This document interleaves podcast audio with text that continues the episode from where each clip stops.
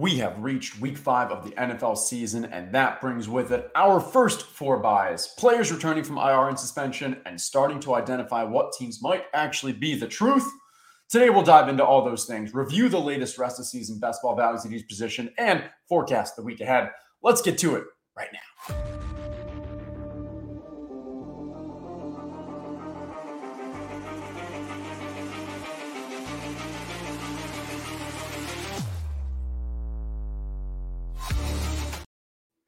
Welcome back to the DraftKings Football Show, hosted in partnership with our friends at DraftKings. I'm your host, Justin Herzig, and we've got a lot to discuss. Starting off with the big news three big names were able to come back this week Jonathan Taylor, Jameson Williams, and Cooper Kupp.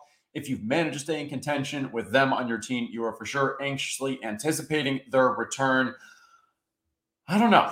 Let's uh let's discuss a little more my thoughts on each and kind of uh how, how we should kind of be considering these going forward. So starting off with JT, recording this Thursday right around noon. Jonathan Taylor just had his press conference with the Colts with the media, and uh, key, key takeaway says he's 100% healthy. Says that contractual contractual issues were an offseason thing. Health was his primary goal. Now he's healthy. He was asked, "Do you want to be a Colt?" He said, "I'm here now." He's a Colt. My expectation is he's not happy about it, but he's going to play this season. And Colts looking pretty good, may actually be in contention. They're a playoff contender the way they've been playing. And if you look at, I think the division, everyone's two and two in that division right now. So um, it makes complete sense that like this is a business decision. There's a lot of money for him still to make this year by playing, as well as hey, he'll play this out. There is that ankle injury that has says 100% healthy, but like, yes, there's an increased chance of re-injury there. I think earlier in the offseason, we were also a little concerned that, like, hey, the Colts are just going to be so bad that if he does maybe have a little injury later on, that they kind of just like ignore him, neglect, you know, he kind of just like uh sits, does a sit in with an injury at the end of the year, kind of what we saw with Lamar in the past with contractual issues. Uh, but I think for this year, I think you can kind of play him with confidence. Um, assuming he's back, he's going to play full, which I think is the case. You know, maybe it's a week or two kind of ramp up or something, but I think he slots in from like a rest of season standpoint is maybe like an end of second rounder, maybe beginning of third. Um, the downsides here are I still think there's going to be low high value touches, meaning not catching nearly as many balls as he was in the past with someone like a Matt Ryan or someone at quarterback, or hey, if they had Gardner Minshew. Um, I think that around the goal line, you're still going to have Anthony Richardson as the primary back. That doesn't mean Jonathan Taylor is not going to get any of them. Maybe actually this hurts Anthony Richardson a little because if you think Jonathan Taylor, if, if they think Jonathan Taylor is a step up above Zach Moss, which obviously he is, but around the goal line. Um, but I do think like, hey, he's still going to lose some of those goal line touches. Maybe Moss has earned a little more of a role. Maybe they don't want to just completely use Jonathan Taylor as a workhorse. There's always that kind of ambiguity in these situations um, especially when you kind of consider the off the field kind of dynamic. And again, yeah, ankles, we know there's a slow kind of ramp up off ankle injuries as well as re injury potential. So this is why, like, I'm not going to say, like, hey, he is that end of first rounder um, that, you know, honestly, we saw at the beginning of the first a couple years back. I think even we saw him maybe be like considered a beginning of second rounder if you didn't have all these kind of off field issues but I think slotting in end of second, maybe early third, uh, feels about right. Next, we'll go with Jameson Williams. Um, I think for Jameson Williams, I think we need to keep expectations tempered. Um, this is a run first team in the red zone. This is Amon Ra is still going to be that target leader. Josh Reynolds and Sam LaPorta are not going to go away. You still have Jahmyr Gibbs as well. Uh, so, like, there's a lot of mouths to feed on that offense that, yes, you have a dome. It's an efficient team. Jared Goff, especially at home, looks really good. They like to throw the ball, but in the red zone, those touches do, and we saw it with Dave Montgomery getting all those last week. It's still not going to be like a high touchdown season for James Williams, and you're not going to have much volume just because of all of the other mouths to feed there. So my expectations is I think there's going to be a bit of a slow start. He hasn't been in the building with the suspension. He's not allowed to have kind of been in meetings, have that connection on the field. Um, haven't really seen much of a connection on the field with him and Jared Goff. You see the reports that yes, like he's catching 100 jugs passes a day. So like, okay, good to know he's actually out there, you know, doing his job playing football. But I think most importantly, like he's catching them jugs. They're not catching from Jared Goff. they don't have that connection. We saw it kind of struggle in the end of last year. So, I mean, hey, I still love the talent. There's still that kind of boomer bust possibility. Um, but I think we need to kind of expect a slow start and keep the expectations overall tempered. And then for the rest of the team, I'd say it's a slight downgrade for the rest of the pass catchers not named Amon Ra. So Josh Reynolds, he's not disappearing, but I do think he's the one that probably Jameson's uh, routes kind of eat into the most. Laporta, just an overall kind of, you can only have so much of the overall sh- target share. Um, yeah, and we'll see what happens to Jahmyr Gibbs if he's kind of continues to ramp up. Okay, and the third one, Cooper Kupp. Um, I left this third because I think there's the most kind of uh, just unknown in this one. So let's start with kind of the word coming out of the Rams. It is limited in practice this week on Wednesday. Coaching saying that he's not yet at 80 to 90%, that they really want to get him to that spot before they feel comfortable playing him. Um, that gives me, just based off that, that gives me kind of like, a, I think it's unlikely he plays in week five. And then I think he will play after that, but it might be kind of a slower ramp up if it's still taking time to get to full health. The other thing that I need to mention is that rumors are swirling around this week that there might be a long-term injury with the um a longer term injury that not to say he wouldn't play this year, but it's something that can kind of um you know, hey, re-injury issues. I don't want to go too much into the rumors apparently we're going to learn more that they'll be leaked on Friday. So we'll see more there. But um, just want to like keep an eye on that. Most likely, I think we see him back on the field soon. My guess is week six. But this injury combined with combined with Puka showing out, the creative role of Tutu often in motion at the line, as well as how much like, hey, this team is leveraging Kyren, especially in the red zone area. I don't think we should expect Kupp to have this kind of target monster overall wide receiver one season that we've seen in the past of his upside. Um, but I do think like if you're redrafting, assuming he's back week six, we'll see what the news is on all this. Um, could he be? Would he be like a second rounder in fantasy? Yeah, I think that's pretty plausible. Okay. Um, going ahead, I mentioned earlier, like, hey, this is the time. Now we've had four weeks of football. We're starting to get a kind of feel for what actually teams might be decent. Um, you know, we, we can't don't want to overreact to too much with small sample sizes, only four games, but uh, that is almost a quarter of the season. So uh, I took a look at the futures market, trying to get a feel for like where I think there may be some value. Uh, I think the most fun betting kind of futures for games is looking at that, that Super Bowl, although the odds usually aren't that great. If we look at the Super Bowl odds, you have right now 12 teams that are at 30 to 1 or better. Obviously, a team outside of this could win, but I think this is probably a fair break off for the teams that I think have legitimate shots. So you have, I'll go through these quickly, but 49ers at plus 550, Chiefs at plus 550, Eagles and Bills both at plus 750, Dolphins and Cowboys plus 1000, Ravens 1600, Lions 1800, Browns 2500, Bengals Jags, and Chargers, all at 30 to 1 plus 3,000.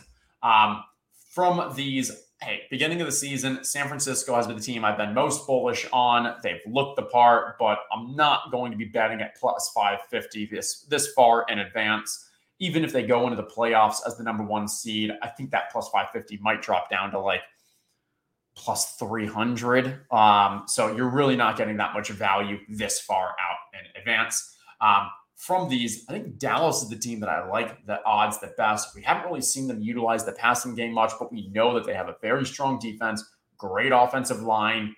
I think if it needed, like that team has enough to compete. I think that you have a strong enough quarterback and some offensive weapons in Dak, but really that defense is the kind of defense that I think can disrupt a game enough to really put them in contention. So at 10 to 1, um, I do not hate that. That's probably my favorite of these Super Bowl bets. Um, now, where I think there's actually a little more value, um, like where I think, you know, hey, you're not going to have the long shots as much, but taking a look at the make the playoff bets odds. Um, so all of these are according to DraftKings. You can find them on their site. Uh, first one that really jumped out at me when I was going through um, is Atlanta at minus 110 on both sides. I think they're probably second at you know, second or third best in that division. If you look at the odds, they're considered to be third. Um, and I think that for this division, yes, you have the Saints and Atlanta having very easy schedules, Tampa as well too. I mean, just because of hey, who those divisions, who that division matches up against, as well as the in division games. I think it's highly unlikely that any team outside of this division advances to playoffs from a wild card spot. I think it really is, hey, win this division and move on, or you're busto. And in that scenario, we've got Atlanta at minus 10, 110 on both sides. Like I'm taking them at minus, I'd be taking them at one minus 110 to not make the playoffs when I think they may be the third best in, in that division. And I'm getting, you know, hey, almost 50% on that. And the similar, you've got Saints at plus 110 to not make the playoffs. And the big thing here is, again, I think you got like a three headed kind of competition here. If you remove them having that wild card chance, um, and most importantly, I think for the Saints, is that they've lost at home to Tampa this week. So for tiebreakers, that's really big when you've already lost your home game. Um, I think this is like, I like this at plus money for them to not make the playoffs. And again, like it's not to say that like, hey, Tampa is the team that's going to, um, because if we're betting both Atlanta at minus one ten not to make it, Saints at plus one ten to not make it. Um, I just think there's enough ambiguity, and uh, the fact that no, I, I, don't expect anyone from this division to make it, um, to to make the playoffs as a wild card side of things. Then we have Indianapolis Colts at plus 270 to make it. I like this one where I mentioned earlier, hey, everyone in the division right now, you've got the Colts, the Titans, the Jags, the Texans are all two and two. No one is really a standout. Preseason, we were really bullish on Jacksonville's offense um, through four games. We have not seen that come to fruition. Um, maybe Trevor Lawrence just hasn't been able to make that get that that jump that we were hoping for. The biggest downside to this bet, though, is that the Colts did lose to the Jags at home, hurts their tiebreak. But you're really here kind of making a bet that the Jags are just not that uh, not as good of a team as we were hoping. And when you're taking a plus 270, almost getting three to one on a team that is, you know, everyone in that division is two and two. I think Tennessee has too many holes with that offensive line, and the defense isn't as good as it's passing wise as it's been in the past. Houston obviously is the darling with the offense and CJ Stroud, but I think that two and two is a bit of a mirage. Um, and that team is just so hurt. So I like Indy up plus 270 to make it here. Um, those were kind of the ones that really stuck out to me that NFC South division and then the Colts on themselves when I was looking at kind of the um, opportunities to make the playoffs there. Continuing forward, let's talk some more rest of season best ball. Got some good feedback that people really enjoyed this and have been diving into the drafts. Um, what I'm going to do for today is kind of quickly just go through. Um, you know, if you missed out on the macro strategy elements last week, the Thursday show, I really dove into um, really recommendations on how we should be approaching it from a strategy aspect, from a positional basis. For today, just going to do updates around where I see are the biggest values. Um, if you look on the ETR, um, we have the ETR rest of season top 150. I also put out the best ball, um, the rest of season best ball rankings for the resurrection, um, comparing it for the DKs where we can really find some value. So starting off with the QB, I'm going to go three or so at each position.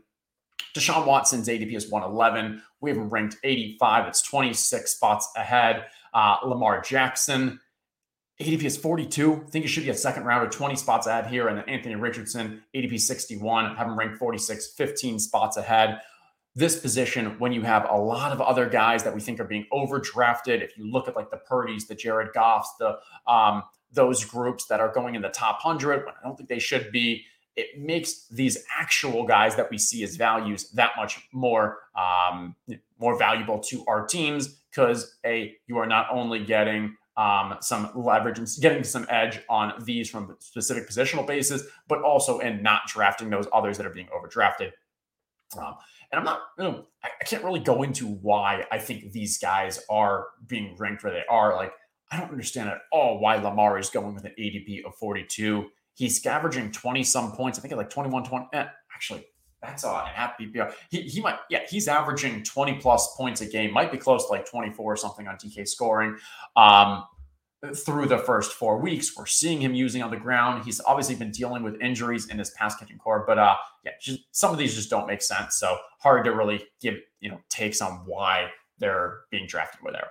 Uh, from a running back wise, I think this is just a hey, people who we haven't seen perform yet are just really, really, really uh, falling in the rankings. So Kendre Miller is going 198. We've got him 141. That's 57 spots. Spoke on, touched on him last week. Uh, Josh Kelley going 180, got him at 132. That's 48 spots. I think this is one where people, you know, saw what the upside was without Ekeler and he doesn't catch passes. And I completely get that. But I also want to remember, like, hey, in week one, when they were actually running the ball, doing it efficiently, both of them were, had a very good game. And so I do think that, like, there is a world where Josh Kelley, A, you could have the Ekeler re injury, um, but also, like, even with Ekeler back, Kelley could still be a flex style play. Um, and I don't want to overreact to some of the games that we saw this week um, and think that, hey, if Ekeler was to miss more time, more time, that Kelley couldn't actually get in the end zone, be used a little more, make a bit more of a run heavy offense.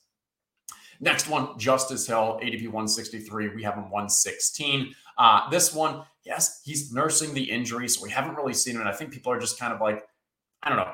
He was the top. He was one of the top waiver ads when J.K. Dobbins went down, and it looked like he was going to be like the one A back here. Um, the problem is like he just hasn't been able to stay healthy.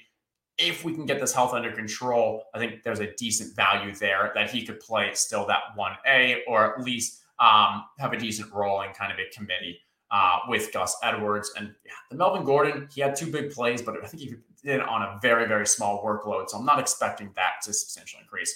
Fourth running back I'll jump on is Elijah Mitchell. Uh, ADP is 169. We've got him 127. That's 42 spots, I think, um, for this one. The downside is we're not getting the role on a weekly basis that we were hoping with regards like a flex play. Now, We have heard from the coaching staff that they don't want to use CMC as much as they have, but when Elijah's hurt, like kind of forced the hand. My value here is that if CMC goes down, I think Elijah Mitchell is probably one of the best handcuffs in the game, assuming he can be healthy. Um, and 169 for one of the best handcuffs in the game is just way too um, cheap. Okay, for the wide receivers, uh, we're going to pick three guys that are either virtually not being drafted or going at the very, very end of drafts. Starting off, Jonathan Mingo, ADP of 209. We've gone at 134. That's 75 spots. Uh, second round rookie that got a lot of kind of positive praise during preseason, during camp, has struggled with some injuries early on. And we, you know, the injuries aren't great, but we always kind of expected a slow start for most rookies, and especially Jonathan and Jonathan Mingo falls into that as well. So no reason he should be all the way back at 209. He has just decent upside where, hey, Thielen, old 30 plus year old Thielen, maybe he gets hurt, maybe he wears down.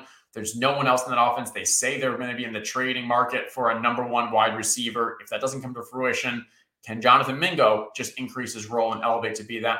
Possibly, but like I'm willing to take that chance way before pick 209. All right, next one, Treylon Burks is at 182. We've got him at 112. That's a 70 pick gap. Here, it's a combination of uh, he just hasn't done anything this year and he's been struggling with injuries. I don't want to change my priors too much from he was a first round draft pick. He looked really good from most statistics in his first year. We know that the Tennessee offensive line is really tough, and Tannehill has not looked great, but I still think like I want to. This is a bet on talent, and uh, again, 182 way too low. And the third one, Rashod Bateman. His ADP is 214. That's literally not being drafted, and uh, he's back at practice as of Wednesday. Yes, like he's seems to be technically injury prone he seems in, when he's been in the field this year just hasn't been able to put it together but he still is a fantastic talent he's still probably the number two wide receiver in a baltimore offense when he's healthy um, for someone that is literally not being drafted that is that's insane uh, and the tight end side oh these tight ends are difficult, but uh, the macro that I'm seeing is that you just can't really find like great late, late round values anymore that we were finding in the preseason um, and, you know, in, in the offseason where you had these kind of younger wide receivers. You had guys like Hunter Henry. Um, you can still get someone like a Hayden Hurst or such very late. Of some minor values, but what I'm seeing is that I think the guys, um, that have the elite upside, their underperforming is really dropping them. And that's where we're maybe seeing some value. So starting off with Mark Andrews, ADP of 40, we've got him at 26. Again, him and the Lamar thing, I just don't understand. I really just don't. And P- pick him every time in the third round. Uh, next, sorry, I just threw up my mouth. Kyle Pitts. I know, disgusting. But when his ADP is 121 on a PPR site like DraftKings, we've got him at 106. Like, we're still very not great on him at 106, but that's still 15 spots ahead of the 121. And when we start getting into that area of 121, all the tight ends are starting to look like crap. So the difference here is yes, you could wait another, you know, five rounds and grab a different tight end that looks like crap. But here we actually have some upside that maybe this is some health things. Maybe he does continue to kind of keep a little bit of a slow start and gets healthy, but has the ability in the playoff weeks to still put up those big weeks. We've still been seeing him use downfield. Maybe they move to Taylor Heinicke and Taylor Heinicke is able to connect with him a little more. There's just like too much upside with minimal risk. Like when he was being drafted in the 60s and 70s during the regular season, like, yeah, that was a substantial amount of risk. Now that he's going at 121, um, go look at the ADP and see who else is being drafted around 121. I'm not sure anyone else has as much upside there. So now that I've thrown up, though, uh, it is what it is. Okay, and one more Dallas Goedert. Uh, Dallas Goedert is being drafted at 103. We have him at 89, 14 pick difference there. Um, and for Dallas Goedert, I think it's just kind of a with AJ Brown and Devonta Smith healthy, just hasn't been getting the amount of kind of usage that we've seen when only one of them was playing, um, or when there might have been an injury or such. So, like, yes, our expectations need to be a bit lower here, but he still is being getting substantial first looks. Uh, the coaching staff has basically been his squeaky wheel that I do think a breakout will come. And so this is a similar one where it's like, hey, at pick 103, where he's going, like the cost isn't as high as it was before, but we're still getting a nice roll. He's still like not killing your teams from a weekly production based off his usage, but you also have the contingency aspect of, I think, two things here. One is weekly contingency, just uh, Eagles, great offense. They make him a focal part. They find a mismatch. We've seen them do this in the past, and he ends up with 9, 10 targets and big games.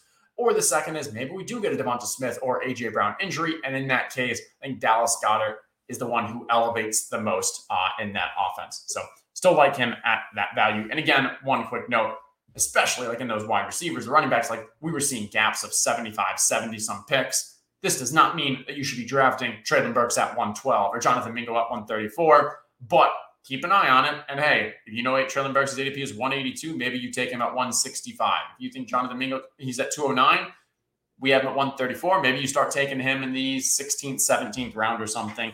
Um, don't give up substantial rounds of value when you can still likely get these guys much later. Okay. Now, moving on to DFS and the week ahead. Four teams on bye this week. Uh, so, with that new, I'm trying to go off the top of my head here, but I feel like it's Tampa, Seattle, Chargers, and Cleveland. I think that's right. Um, so those four teams on bye. When we have these byes, we have smaller slates. So uh, overall ownership ends up getting a bit more compressed. Um, so just to kind of keep in mind when we're going through things, for me, I think there's three kind of big questions, or you know, uh, focus areas for this week. First one is, do you trust the Bengals? The Bengals are a three point favorite versus Arizona, 44 and a half total. Um, but if you're looking at kind of ownership and optimizers and all that, we've got Ja'Marr Chase at 7,900, Mixon 6,400, and Tyler Boyd 4,500, all popping as values, assuming Tee Higgins is out for this week. Um, and then even on the opposite side of the ball, you've got Marquise Brown at 5,000, Zach Ertz 3,500, also popping in models. So how you play this game, especially for cash for tournaments, is going to be really interesting because, I mean, we don't see those guys at those prices in a game against Arizona where it's a team total of about 24 points. And I mean, Cardinals, it's not a cakewalk, but they've still given up 30 plus points in two of their games. They gave up 20 to Washington, then 31 to the Giants, 16 to Dallas, and then 35 to San Francisco. Um, could this be the get right game for Cincy? I think it's possible. Um, I can't see myself. I think in tournaments, like the play is probably to fade this game, assuming those things, assuming those guys are at high ownership. You could convince me maybe to do like the uh, Joe Mixon side of things. I do like Arizona, like Marquise Brown at 5,000 might just be too cheap. Like that might be one of those ones that, like, hey, you just plug into the lineup uh, given his role. Um, i will probably fade the Zach Ertz at 3,500. I think there's a couple other options that I like this week, but that's just how I'm trying to. Th- you know, I think that's a key game that we need to be thinking about. Um, next one, sexy game: Kansas City at Minnesota. Mahomes and Kelce might be the most popular stack this week. Both are projected kind of to be at uh, be the most owned or right at the top owned at each of their positions. Uh, first look, similar to how I liked the Josh Jacobs one last week. I think I like Pacheco um, as kind of the leverage off of that stack, given his increased role in the past couple games, um, ability to run against Minnesota. I like this one. And then also, there's lots of late stack options with this game as well, given the 425 start time. So this is probably an interesting one where if you want to get creative, you can build out that Mahomes and Kelce stack. You can build out a Cousins and Jefferson. You can get lots of pieces in this game. And then in your early pieces, you decide to go contrarian because if you go chalky early on and you hit, you didn't really gain anything on the field and you don't know what should you do in the later games. If you go chalky in the early games and you miss, well, you miss and it doesn't really matter anyways. But now the other door is you go contrarian early in your games and you hit. Now you can go chalky in your later games and you've already got substantial leverage in the field. Or you go contrarian in early games and you miss. Okay, well, now you can go contrarian again in the later games, and maybe you hit off of the chalk. Um, you know, and the chalk kind of busts, and now you find some leverage there to get some kind of a maybe not a full, you know, an elite finish, but maybe at least like a min cash or something. So uh, for tournaments, that's where I'm probably going to be looking at some options of how can I stack uh, one of these later games um, while going contrarian in the early ones. And then third, my favorite game of the week is Philly versus the Rams. For this one, we've got, uh, I mean, so high paced offenses on both, mostly um, concentrated target shares and kind of usage on both. For the Eagles, D'Andre Swift is really kind of playing more into that kind of 1A role uh, on, from the from the rushing side. For the Rams, Kyren doesn't matter if they're saying they're trying to get like Ronnie Rivers more. Kyren is still kind of getting a massive workload. Um, for Kyren. like He's now the third most expensive running back on the slate at 6,700 and going against a Philly defense. Like, I think people might be a little off of him despite that elite role. Um, so that's something that I might be looking at uh, for the passing games. So Puka, always a smash, expecting him to be high owned. Um, now, if Kupp somehow is active this game, I'd actually be more excited to probably pay Puka, uh, play Puka, assuming that, hey, this gets his ownership, gets people a little off of him um, just in concern with the Cooper Kupp side of things. On the Eagles, I think Jalen Hurts to, to uh, AJ Brown will be the most popular stack from this game. Um, we saw how much it went off last week. AJ Brown normally isn't like the most used stack partner because I, I think it's just because like as as hit or miss. When really it should be the other way because when AJ Brown hits, like he has huge games, but because it just happened, and if you look at the price, AJ Brown is eight thousand, Devonta Smith is seventy four hundred. I'm not sure anyone's going to really want to place uh, Devonta Smith at 7,400. I think he's going to have very low ownership. So that might be a unique way to kind of go with the Jalen Hurts, Devonta Smith stack. Or we can also take a look at that Dallas Goedert because, as we said, like, hey, we've heard it from the coaches. There's a squeaky wheel narrative. They want to get Dallas Goedert more involved. Uh, so could this be a kind of unique way to get off the chalk at the tight end position and go uh, Jalen Hurts with Dallas Goedert? All right that is all for today. Hopefully, this is helpful for you. Hopefully, you all have a fantastic week and see you at the top of the, of the leaderboards in these DFS contests and Reignmakers and best ball and everything that you are doing. Um, if you're watching, if you're reading, listening to this on Thursday, I mean, I guess enjoy the Thursday night game, Chicago, Washington. Maybe use the time to maybe spend some time with family. Um, not going to be the most exciting game in my mind, but uh, hey, it's still NFL football. Uh, so probably at least going to have it on the TVs, anyways. Okay, well, enjoy the rest of your weekend. Best of luck, and I will see you all Monday for the weekend recap. Later.